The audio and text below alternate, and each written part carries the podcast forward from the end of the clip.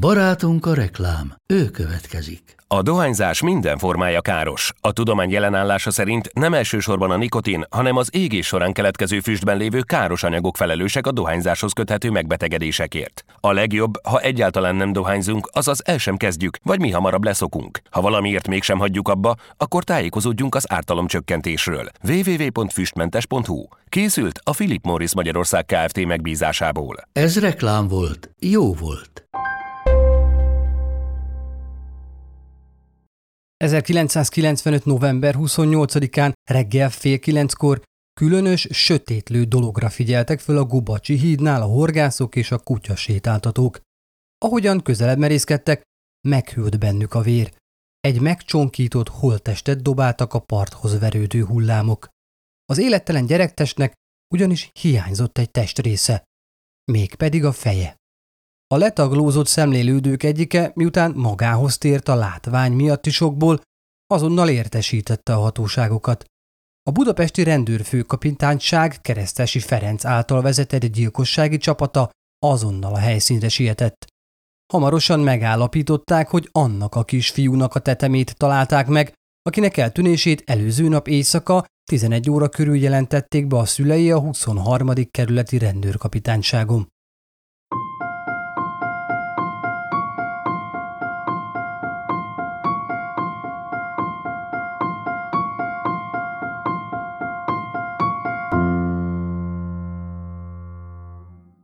Sziasztok! Ez itt a Bűntények Podcast. Méghozzá egy olyan epizóddal jelentkezve, amelyben egy aktualitását sajnálatos módon visszanyert Magyarországon történt kegyetlen gyermekgyilkosságot mutatok be nektek. Ez a 12 éves Imre Zsolt története. A holttest felfedezését követően a rendőrség rendkívül nagy erőkkel indult a forró nyomos üldözésre. Az áldozatot fejének eltávolítása ellenére órákon belül sikerült azonosítani. Ebben segítséget nyújtott a közeli rendőrkapitányságon előző nap bejelentett eltűnt 12 éves fiú leírása. István Zsolt 20. kerület Berkenyesétány 3 szám alatti lakos. 1995. november 27-én délután 5 órakor távozott szülei lakásából. Zsolt azzal az indokkal ment el otthonról, hogy az Erzsébet áruház mögötti részen lakó barátját látogatja meg – Azonban késő este sem tért haza. A fiúnak nem ez volt az első kimaradása. Ennek ellenére a szülők még aznap este bejelentést tettek a helyi rendőrkapitányságom. A személy leírás a következőképpen hangzott. István Zsolt 150 cm magas, vékony testalkatú, a haja szők és barna, a szeme kék. Eltűnésekor piros vagy fekete jacket, világos zöld melegítő alsót és fekete magas szárú cipőt viselt. A másnap megtalált áldozat alkatra megegyezett a keresett kisfiúval. A szülők által megadott egyedi azonosításra alkalmas anyajegyeket is megtalálták a valószínűleg valamilyen erőszakos bűncselekmény áldozatául esett gyermeken.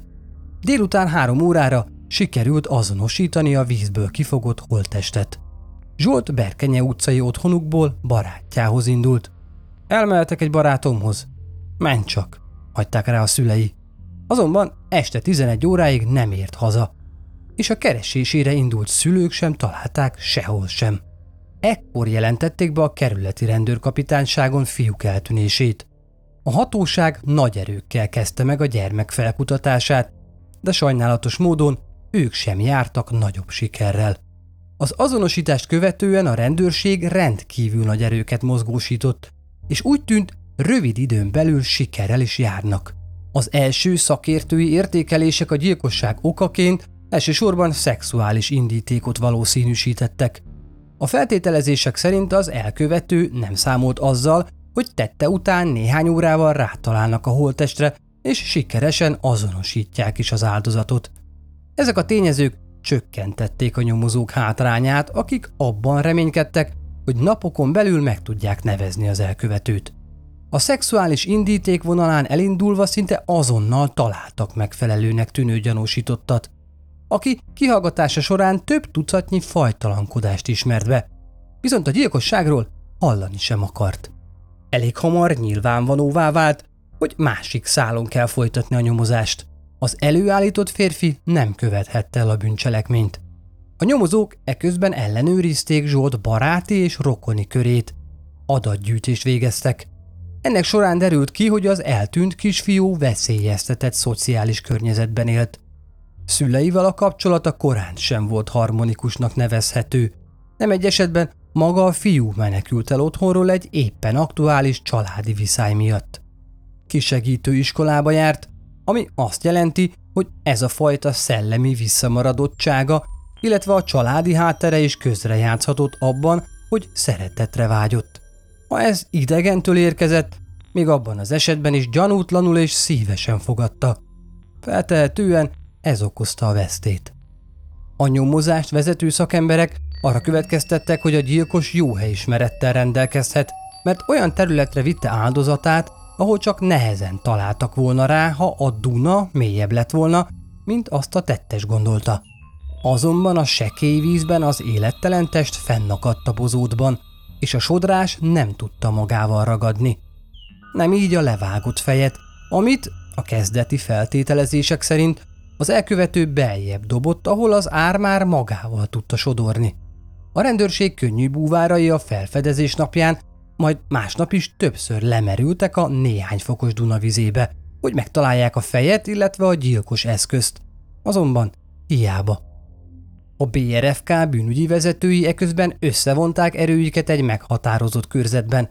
Minden lakást és szemét felkerestek a nyomozók, hát ha valaki látta a 27-e este 5 óra és 28-a reggel 8 óra közötti intervallumban a nagy valószínűséggel meggyilkolt fiút.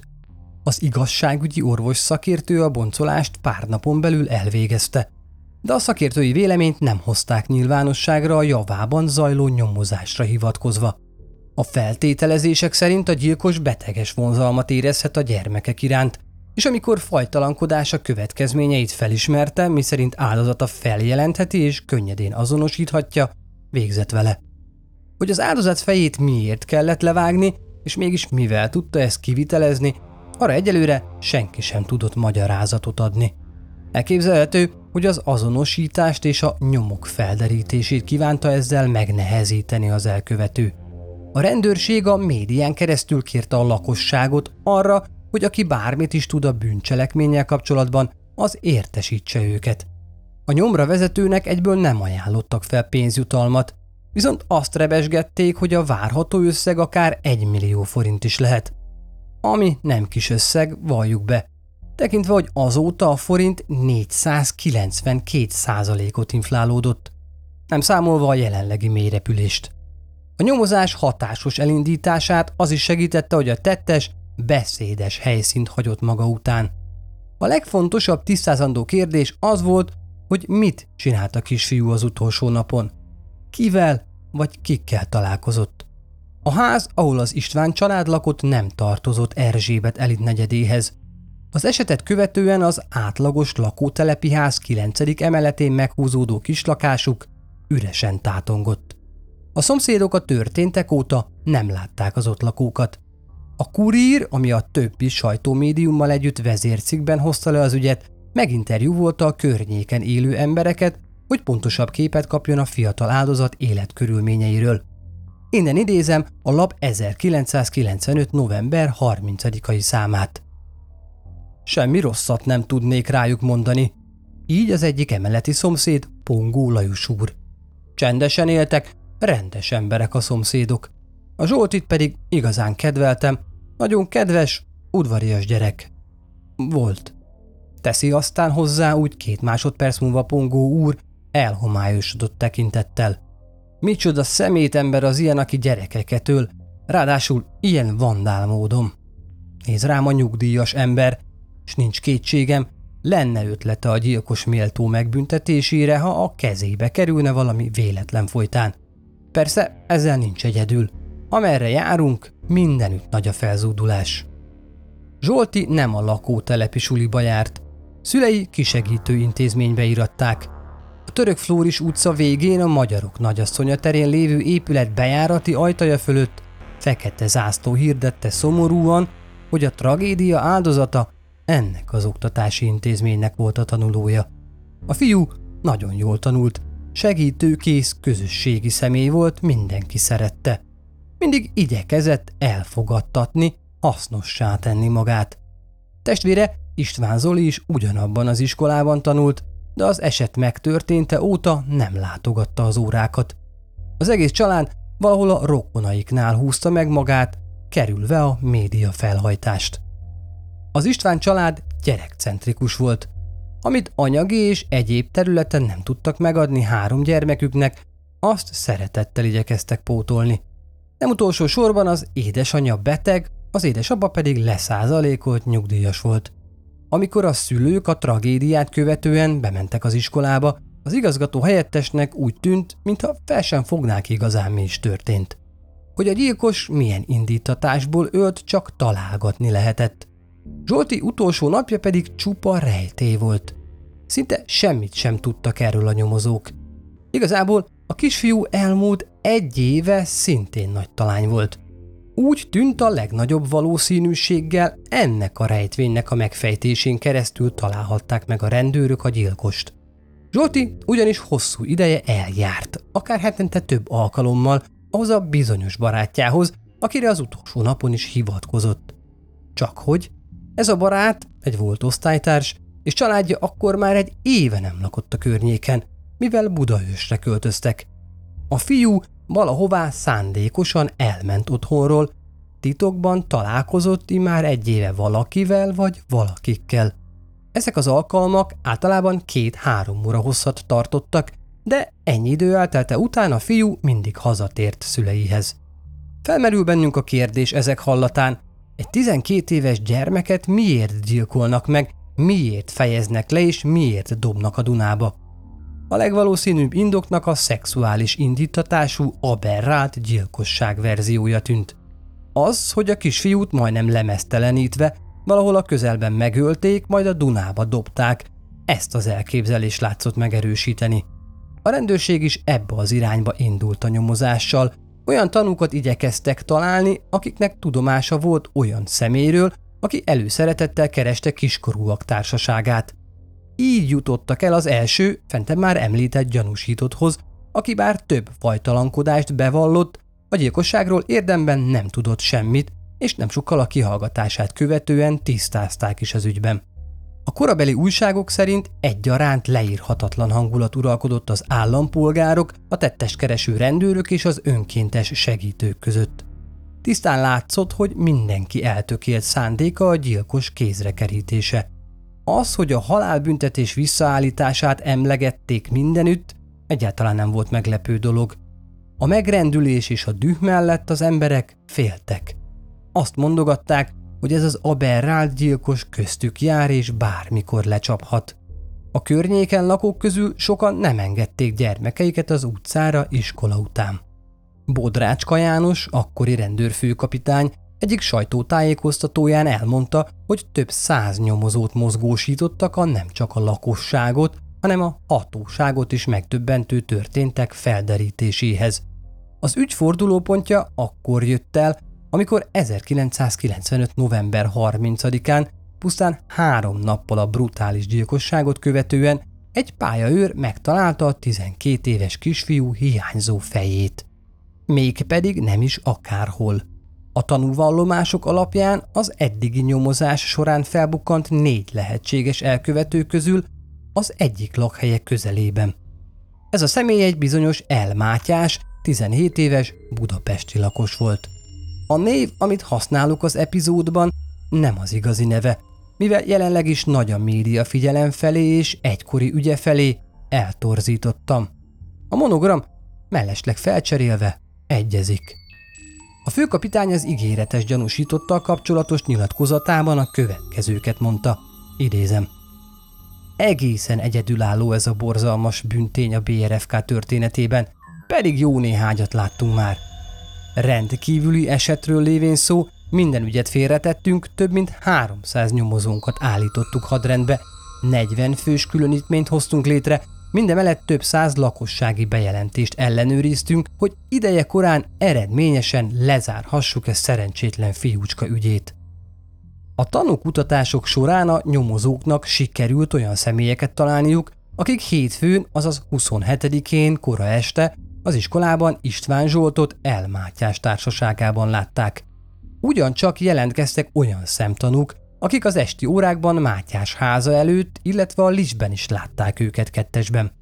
A 17 éves fiú jól ismerte az áldozatot, hiszen ugyanabban a kisegítő iskolában végzett négy évvel korábban, ahová Zsolt is járt. A rendelkezésre álló adatok szerint Mátyást több tanú látta a 20. kerületi Berkenye utcában Zsolték háza körül, sőt, a gyilkosság napján arra is többen felfigyeltek, hogy egy súlyosnak tűnő bőröndöt cipel. Útközben több ízben megállt, majd pihenis gyanánt letelepedett a táskára. Az említett bőröndöt az alapos helyszíni szemle, illetve a tanúkutatás révén gyorsan megtalálták a tethelytől körülbelül 600 méterre elrejtve. Az utazó táskában testmaradványokat, húscafatokat és egy elmátyásnak címzett rendőrségi idézést találtak.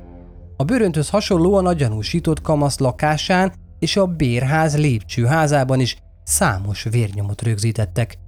Ezeket azonnal szerológiai vizsgálatnak vetették alá, hogy vajon az áldozattól származnak-e.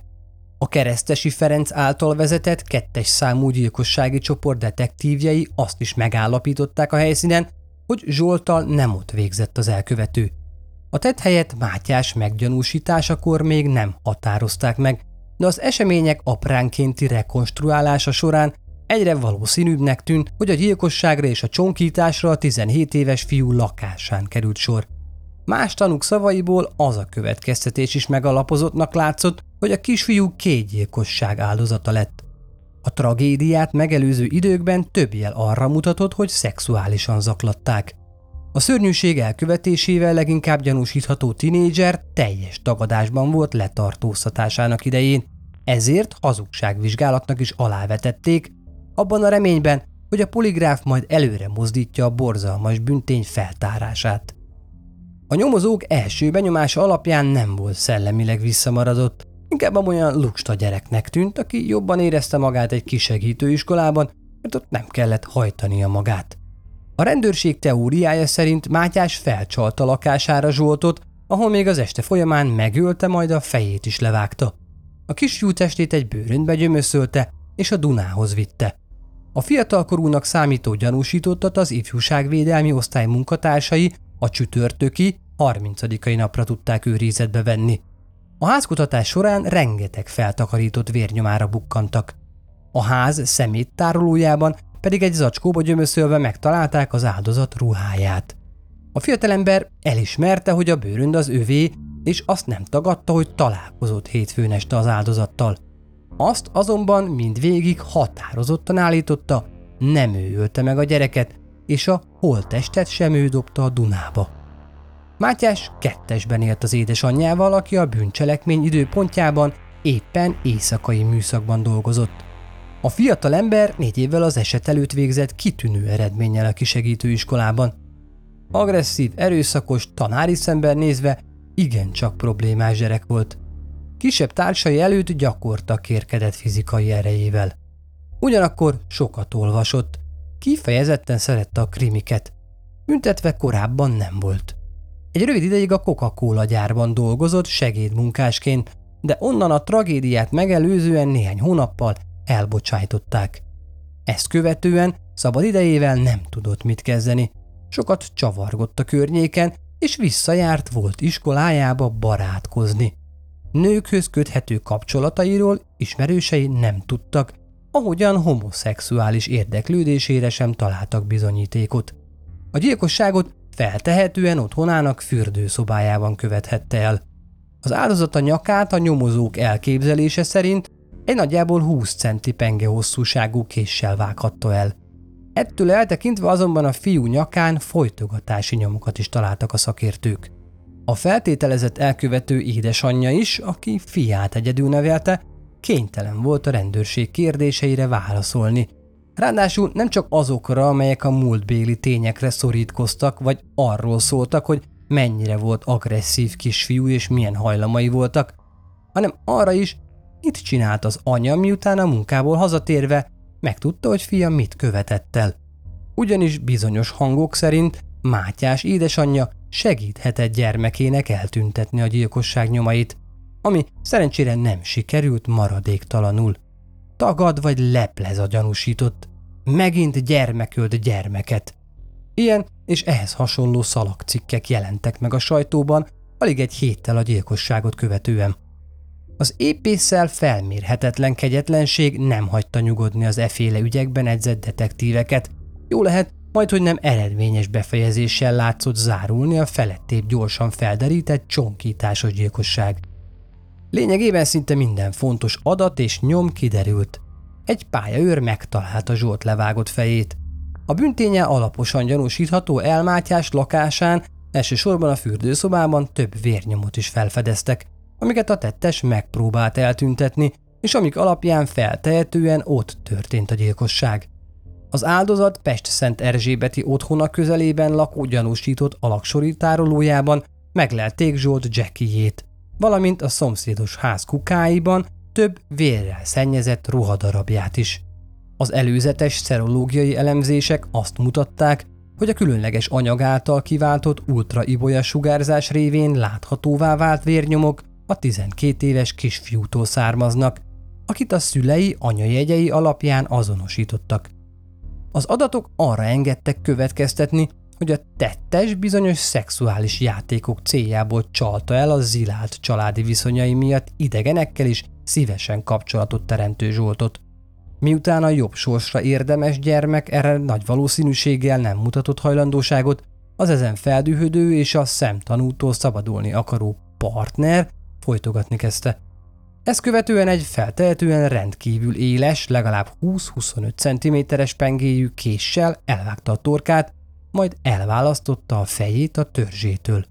A folyamatot kifejezetten felgyorsította a több száz rendőrt mozgósító, keresztesi Ferencék gyilkossági csoportja által végzett felderítés eredménye, miszerint a megtalált bőrönben, amelyben a Gubacsi híd alá vitték a megcsonkított áldozatot, egy a gyanúsított nevére szóló rendőrségi idézést is találtak. Mátyásnak mindössze egy igazgatás rendészeti eljárás keretében való meghallgatáson kellett volna megjelennie. A lehetséges elkövető kilétének napvilágra kerülését követően egy újabb eltűnt 12 évessel kapcsolatos bejelentés borzolta fel a kedélyeket. N. Gábor édesanyja ugyanis 1995. december 6-án vagy 7-én erre pontos adatot sajnos nem találtam, bejelentette kisfia eltűnését a rendőrségnél, akik azt még a szokásosnál is komolyabban vették.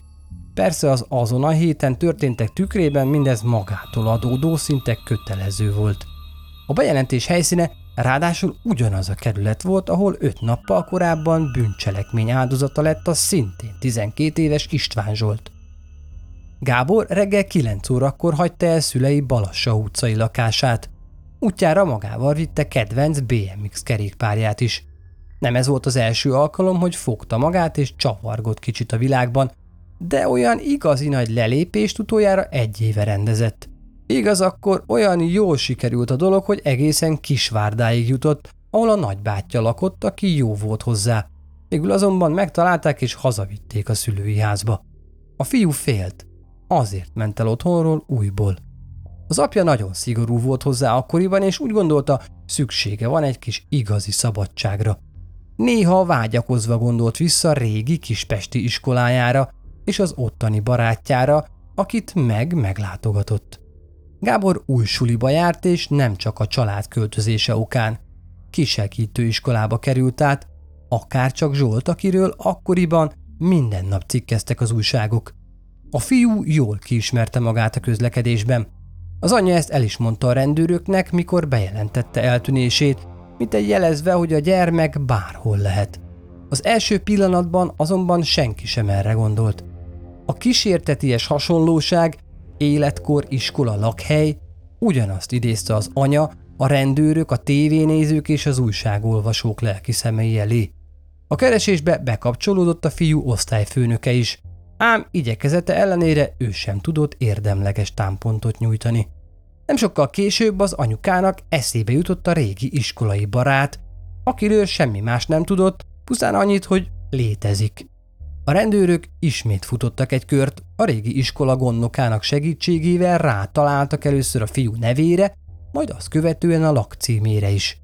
Az idő közben vészesen rohant, a rendőrségi vonalak pedig izzottak. A vissza-visszatérő gyermeki torzó látványa még azokat is rémületben tartotta, akik máskor csak legyintettek, hogy majd előkerül a kisrác, biztosan csak csavarog valahol. A régi iskolai barát 18. kerületi lakásába éjjel 11-kor csengettek be a rendőrök. Az ajtót az édesanyja nyitotta ki, aki az egész kalamajkáról mit sem tudott. A hatóság kérdésére szó nélkül a szoba felé mutatott, ahol mindkét fiú békésen aludt. A hölgy elmondta, hogy Gábor délelőtt 11 órakor érkezett hozzájuk, majd délután három körül jelezte, hogy hazamegy. Éjjel fél tizenegykor újból megjelent azzal a kéréssel, hogy hadd aludjon ott, mert nem tud hazamenni, mivel szülei nincsenek otthon. A barát édesanyja pedig jó anyukaként megetette és lefektette. A rendőrök a rémült édesanyának éjjel kettőkor éppen és egészségesen átadták a megkerült kisfiút. Eközben a brutálisan meggyilkolt és megcsonkított István Zsolt ügyében tovább folyt a nyomozás. Annak is a szakértői szakasza, amikor is a nyomszakértő, az anyag- és vérmaradványvizsgáló, a szerológus, az orvos szakértő, az igazságügyi ermeorvos és még további szakértők fáradoztak azon, hogy a nagy port kavart ügyben minden lehetséges tévedés kizárjanak. A gyanúsított pedig továbbra is konokul tagadott mindent. Azaz, annyit elismert, hogy a 12 éves áldozat vele együtt ment fel a lakására. A hazai kriminalisztika történetében egyébként előfordult már ezt az esetet megelőzően is, hogy fiatal korú végzett brutális módon egy másik gyerekkel. 1990. október 6-án a 16 éves mint egy 40 kés szúrással végzett saját hugával, a 13 éves Krisztinával. A halál beállta után pedig a holtestet szétdarabolta. A kislány nyakát körbevágta, az orrát lemetszette, nemi szervét felnyitotta, belső szerveit kivágta. A fiú vallomása szerint hajnalban ittasan ért haza, és ekkora sátánista vallás hatására ölte meg húgát, akit a sátán tiszteletére áldozott fel. A bíróság 6 év 8 hónap börtönre ítélte tettéért.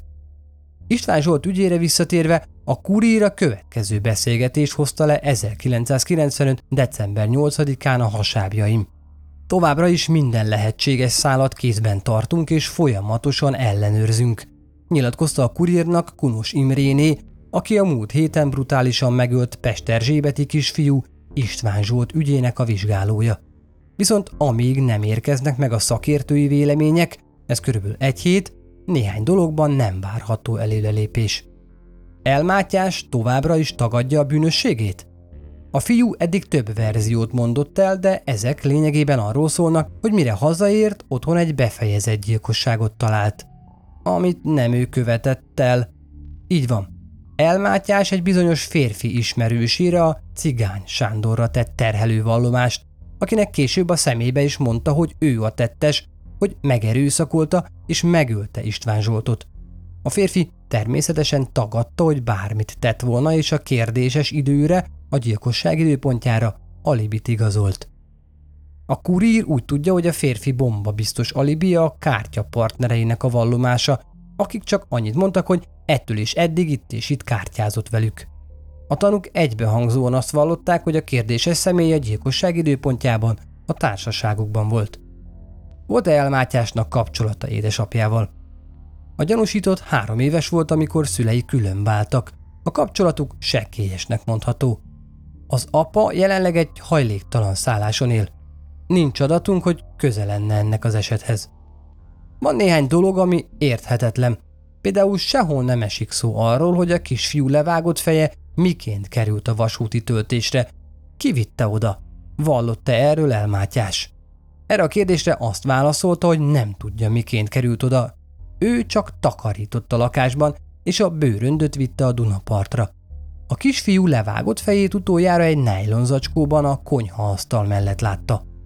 István Zsolt majdnem egy évig ment hetente több alkalommal is valakihez, miközben azt állította, hogy barátjánál van, akiről eddig nem derült ki, hogy kicsoda tulajdonképpen. Kollégáim dolgoznak ezen is. Együtt működik önökkel El Mátyás? Csak egy bizonyos mértékig. Amint az emberülés körülményei kerülnek szóba, elhallgat. Azt mondja, nem ő. Viszont a makacsul hallgató vagy éppen tagadó Mátyás a kihallgatások során egyre gyakrabban került ellentmondásba saját magával.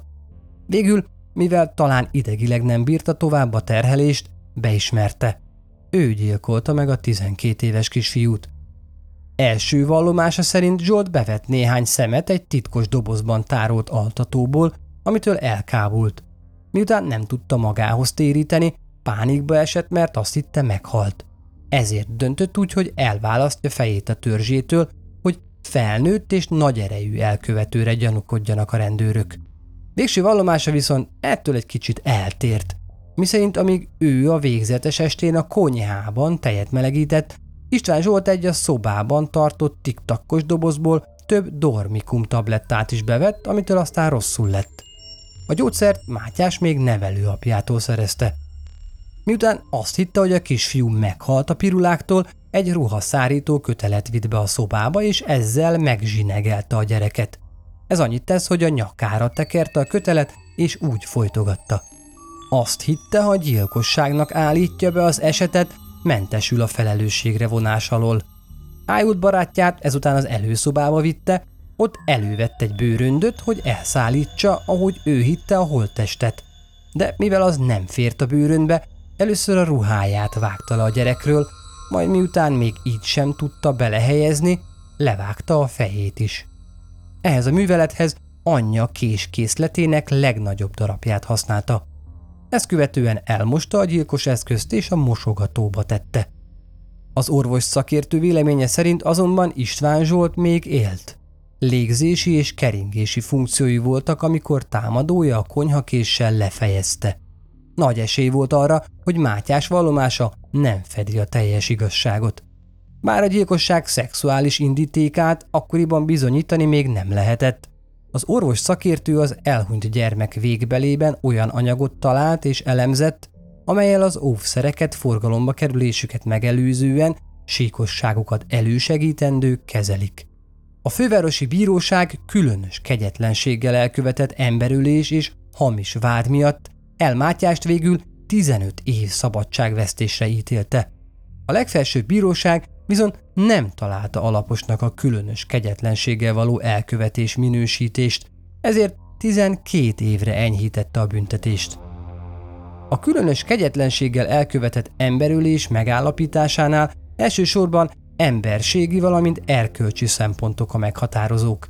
A különös kegyetlenség fogalma alá az átlagosat lényegesen meghaladó rendkívüli embertelenséggel, brutalitással és gátlástalanul elkövetett, az emberi méltóság mély megalázásával vagy az elkövető emberi mi voltából kivetkőzve véghez vitt ölési cselekményt vonható. Elsősorban a sértetnek okozott sérülések száma, súlya és jellege alapján állapítható ez meg. Hát bár én nem vagyok jogász, de beszélek magyarul. Számomra az, ha valaki egy 12 éves kisfiút elkábít, majd élve lefejez, az elég erőteljesen kimeríti az előzőekben elhangzottakat.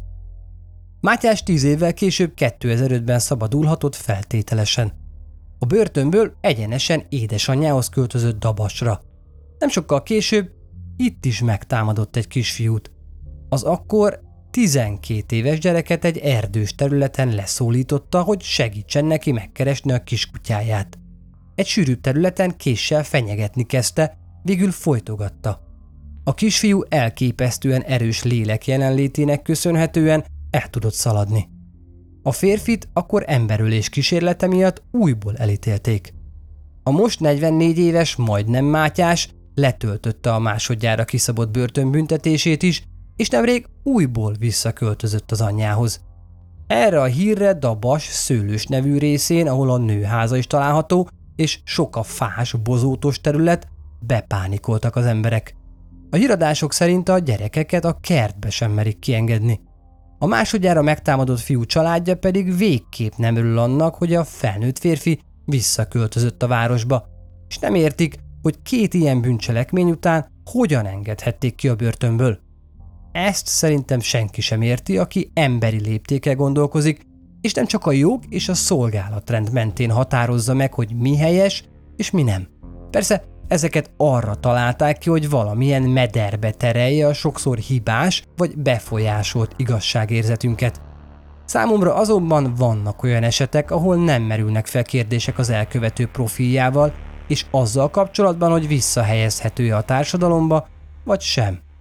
Egy olyan gyilkosnál, aki lefejez egy 12 éves kisfiút, majd 10 év múlva újra megpróbálja elkövetni ugyanezt, a letöltött börtönbüntetés mellett egy komoly és minden részletre kiterjedő pszichológiai elemzés, iránymutatás mellett tartanám megítélhetőnek az esetleges integrációt a társadalomba. 1995-ben a következőképpen jellemezték a szakértők a gyerekgyilkost. Szívesen barátkozott nála lényegesen fiatalabb gyerekekkel, akiket fagylaltozni vitt és egyéb programokat is kitalált részükre.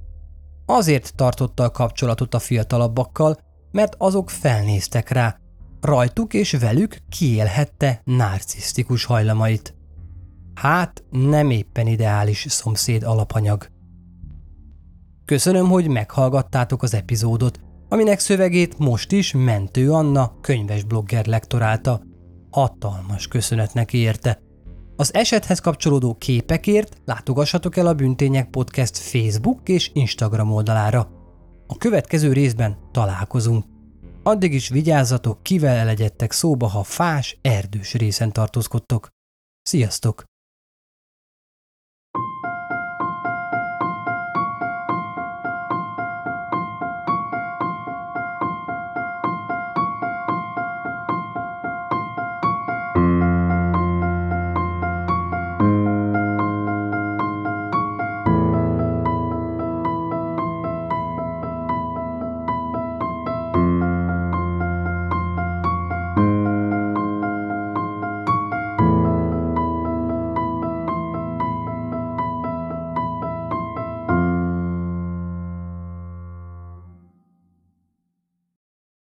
Ha más podcastekre is kíváncsi vagy, hallgassd meg a Béton műsor ajánlóját. El tudod képzelni, hogy a podcastet, amit éppen most hallgattál, fél év múlva már a mesterséges intelligencia generálja? Mi sem. De ha érdekel, eljött már a gépek lázadása. Hallgass bele az Embertelen podcastbe. Orsós Lajos vagyok, a műsor házigazdája. Egyelőre még élőben. Egyelőre. Fedezzük fel együtt, hogyan ismerkedik, randizik, mesél és vitatkozik Betty és Péter, két teljesen mesterséges intelligencia. Lajos, a podcast címét mond még egyszer, Léci. Oké. Okay. Embertelen podcast. Ez a műsor a Béton közösség tagja.